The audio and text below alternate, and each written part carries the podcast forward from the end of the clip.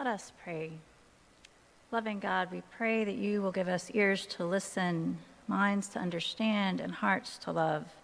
We pray this in the name of the Father, and the Son, and the Holy Spirit. Amen. So, we heard a very dramatic and rousing and surprising story this morning in the first book of Samuel, uh, read for us by Sheila this morning. And it is a dramatic, surprising story of how a young boy, Samuel, hears God calling out to him in the middle of the night. It's not really what even a young boy who's apprenticed to a priest in a temple would be expecting to hear. Um, but I want to backtrack a minute because, in order for Samuel to come to this point, a couple of other people at least uh, had to respond to God's call in their lives first. And so, the first person I think that we need to consider is Hannah, who is Samuel's mother. And so, you can read her story if you turn back a little earlier in the book of 1 Samuel. Um, Hannah was married to a man named Elkanah, and he was also married uh, to another woman named Peninnah. Now, Peninnah had many children, but Hannah and Elkanah had not yet had any children of their own. And so Hannah had a lot of disappointment and sorrow about this, and it was compounded by a tense relationship with Peninnah, who was kind of always throwing it in her face about the fact that she had children and Hannah did not.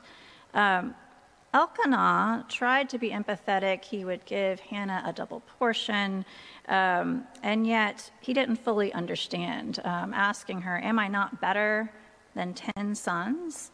Um, so while he was understanding and not putting pressure on her in the situation and tried to do other things to make her life better, um, I don't know that he quite understood the full level of Hannah's disappointment.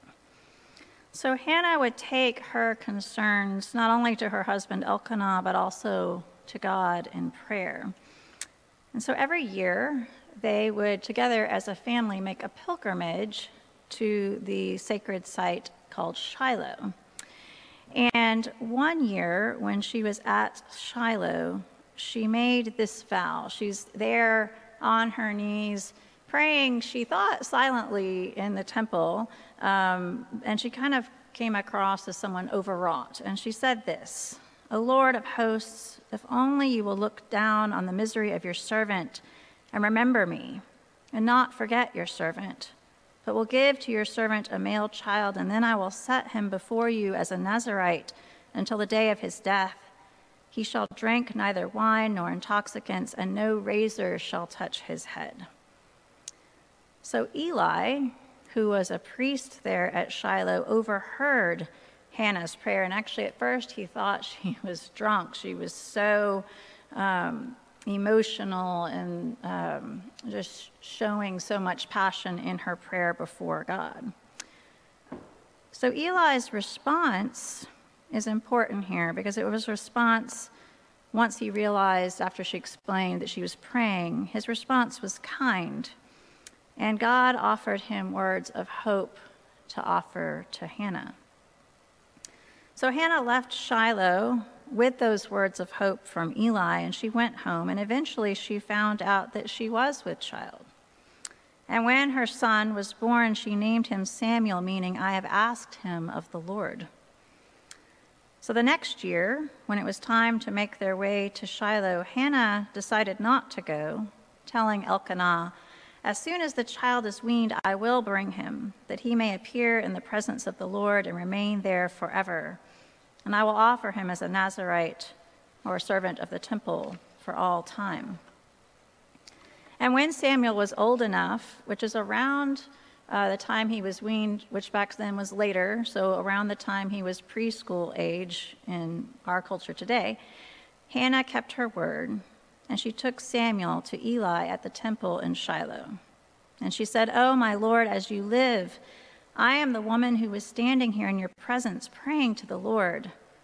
For this child I prayed, and the Lord has granted me the petition that I made to him. Therefore, I have lent him to the Lord, and as long as he lives, he is given to the Lord. and she left him there for the Lord. And as a mother, I can't imagine how difficult that would have been, but that was the promise that she had made to God. And every year that Samuel lived there with Eli, and this is kind of heartbreaking, she would visit him once a year and she would bring him a new robe in whatever size he was at that time to kind of make sure that her son, even though he was living apart from her, would know that he was still cared for and dearly loved by his mother. So Samuel grew and lived there at the temple with Eli, kind of like a priest apprentice to him. Now, this was an unusual situation because Eli had his own sons. However, you also read a little earlier in 1 Samuel, uh, Eli's sons weren't exactly good priest material. Um, back then, people would bring animals to be sacrificed in the temple, as that was their system of worship um, at that time. And um, what you may not always think about, and one of my seminary professors shared this with us, is that people would actually consume the animals brought for sacrifice, or some of them. And so, what Eli's sons were doing is that they were taking sort of the choicest cuts uh, and keeping them for themselves rather than sharing them more widely with the people in their faith community. And so, for reasons such as that, um, Eli's sons uh, weren't really the best ones to succeed um, Eli as a priest. So Samuel had grown up um, as an older child at this point, maybe even uh, in early adolescence. And he was lying in the temple, uh, the sacred space at night, and he heard someone calling him. And he thought, as probably most people would, that it was Eli trying to get his attention. And three different times he hears a voice calling to him. And he goes to Eli each time and he said, I heard you calling. And Eli is, No, go back to sleep. And then after the third time, Eli realizes that someone is trying to call Samuel, and that someone was Yahweh or God. So here we see Eli's role in Samuel's calling. First of all, Eli had to respond to God's call in the beginning to A, give the words he did to Hannah, and then B, when Hannah brings her son back, um, he had to be willing to take on this young boy and raise him up um, and kind of add that to his number of responsibilities there as a priest. So Eli has heard God's call and responded at each of these points. Um, and then at this point, Eli's call is to say to Samuel, This is God calling to you, and the next time, here is the response you need to give Speak, Lord, for your servant is listening. And so, once with Eli's help, Samuel knew who he was listening for and how to respond. Eli was then there to listen to Samuel the next morning when he shared the message that the Lord had given to him. And this, unfortunately for Eli, was not a message favorable to his own family, as it was a message of judgment against Eli's sons. But Eli did not take out any disappointment that he may have had towards Samuel, but rather he chose to believe what God was saying through Samuel, though it may have been hard for him to take at the time. And this is a story with long term implications so stunning, as the passage we heard Sheila read earlier describes. It would make both ears make both ears of anyone who heard it tingle. For me, hearing this story of how God called Hannah and then Eli and then Samuel, and then through Samuel, if you keep reading in 1 Samuel, he also calls Saul and David whose leadership impacted the future of all the people of Israel. Hearing this story, to me, is a story about hearing God's voice, discerning God's call in our lives, and how that's not meant to happen to us individually, isolated from the influence of others. Rather, being called is something that happens in community. Now, as a pretty independent minded person myself, it took me a while to come around to this way of thinking about discernment as a communal process. um, I was kind of skeptical of the whole many layers of, I don't know how many dozens of people were actually involved in my discernment process that led me uh, to be a priest. But I see now that it is so important to be in conversation with others as we discern what it is that God is calling us to do, whether as a community or as individuals. And so, as I was thinking over the last few weeks, and praying about what God would have me to say about this story of calling and Hannah and Eli and Samuel, um, God brought to my mind a story that's more recent, still a long time ago, but only se- several decades ago. Um, and it's actually a story from here in Alabama, and a story that's especially relevant to recall this weekend um, when tomorrow um, we commemorate Martin Luther King Day. So there was once a boy who grew up on his family's farm in South Alabama outside of Troy. His parents asked that he help care for the animals, including the chickens, and because this young boy had an imagination, these chickens became his friends. He named them and he cared for them. And then they took different roles when he was doing his imagination and kind of using his imagination in his, in his play. He would preach to the chickens, and he even tried to baptize a few. And as this boy grew into a teen, the civil rights movement was beginning to bubble up more and more in the 1950s. And so this boy began to grow curious about what was going on. He listened to a Montgomery radio station, WRMA, whose signal reached out to where he lived. And he started listening to sermons by a young Baptist preacher there at Dexter Avenue Baptist Church, the Reverend Martin Luther King. And looking back years later on listening to those sermons over the radio from his family's farm, the boy remembered. When I heard King, it was as though a light turned on in my heart. When I heard his voice, I felt like he was talking directly to me. And from that moment on, I decided I wanted to be just like him.